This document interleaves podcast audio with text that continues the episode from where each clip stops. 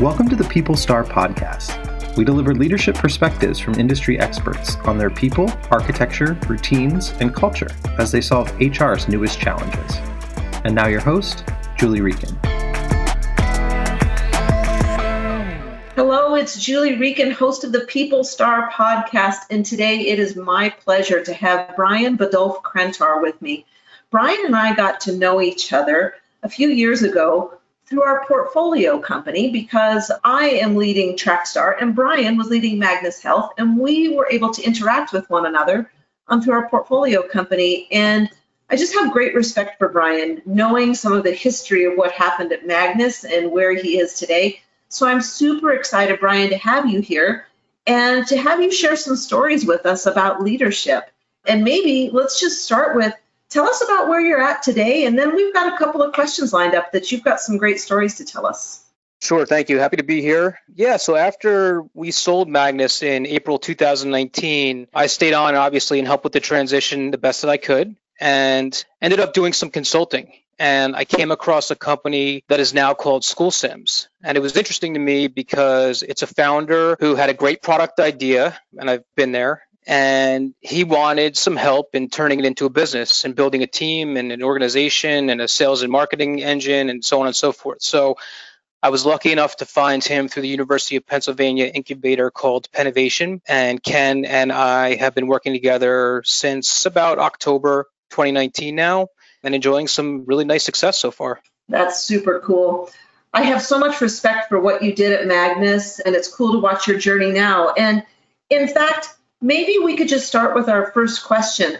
You've given us a little bit of background on how you ended up where you are today, but can you tell us just a little bit more about how you ended up being a leader? Yeah, it's it's pretty interesting. So I, I started three companies, but I never really realized I wanted to be an entrepreneur.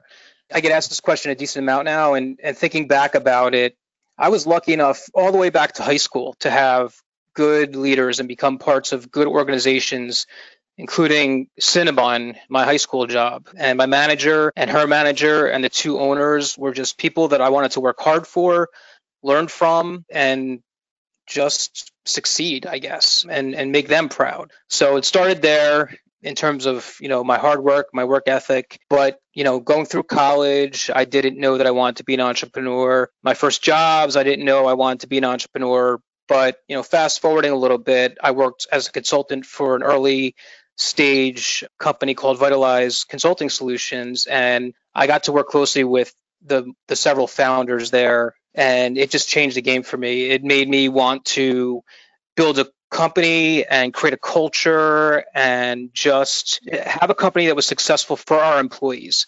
And that changed everything. So I ended up branching off with their blessing and starting a small consulting company. And then it turned into a software company in healthcare and then a software company that blended healthcare and education technology. And it sort of went from there. And now I'm just trying to give back to other founders who have, you know, great ideas and product market fit and just need the expertise that I've received along the way that I can, you know, share with them and impart into their businesses.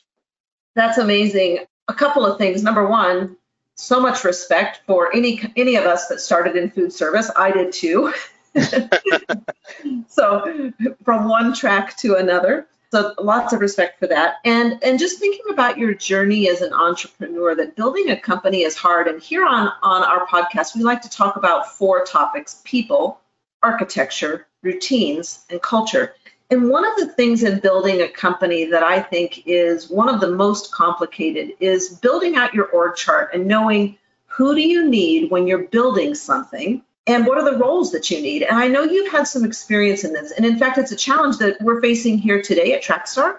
And I'm wondering, do you have any um, any good thoughts for us on how you've done this or any stories related to how do you build the right kind of organization and structure it in a good way and find the right roles? Yeah. So Magnus was a great example for me. So Magnus acquired my company Careflow, and we were a much smaller organization, and we were also direct competitors with Magnus. So initially there was some challenges in terms of culture, but you know what I really did was just take some time, take a look around, see what was working, and maybe what needed some tweaks. And we tried to identify in each area, you know, a couple of problems to solve at a time. So, you know, maybe we would make a list of 10 problems and say, you know, these are the two that will have the biggest impact. And we're going to, you know, try to fix those right now. And the story that relates the most to the question, I think, is just completely reorganizing our client support team. So Magnus was sort of everyone was lumped together. Uh, the people who did onboarding, the people who did help desk support, the people who did what you know we ended up calling client success. Renewals was more on the sales side than the client experience side. So we just took a look at that and said where do the strengths lie with who we have and how can we break this up? We were inundated with support calls and support emails and we had such huge backlog and they were all you know pretty related problems. So we're like we can fix this if we do something. What should we do? So it was our biggest team and we decided to split it up into an onboarding group a success group and a support group i think what was most important was starting a proactive outreach process which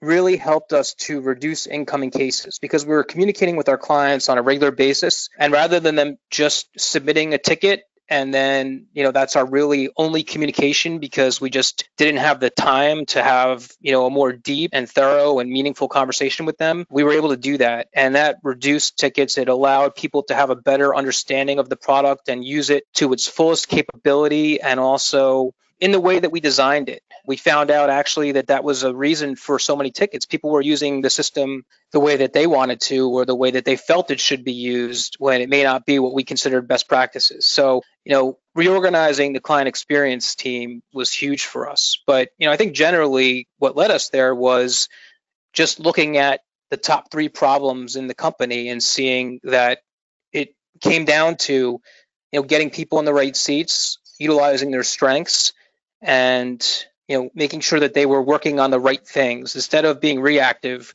we became much more proactive. That is a fantastic story.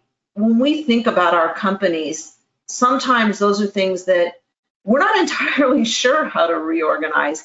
And now i'm thinking about your structure for your client experience team where you have onboarding success and support. And i don't know if you know but that's how we have ours organized now too. And i bet that's I bet that comes from learnings from you. I think there might be some coincidences there. Yeah.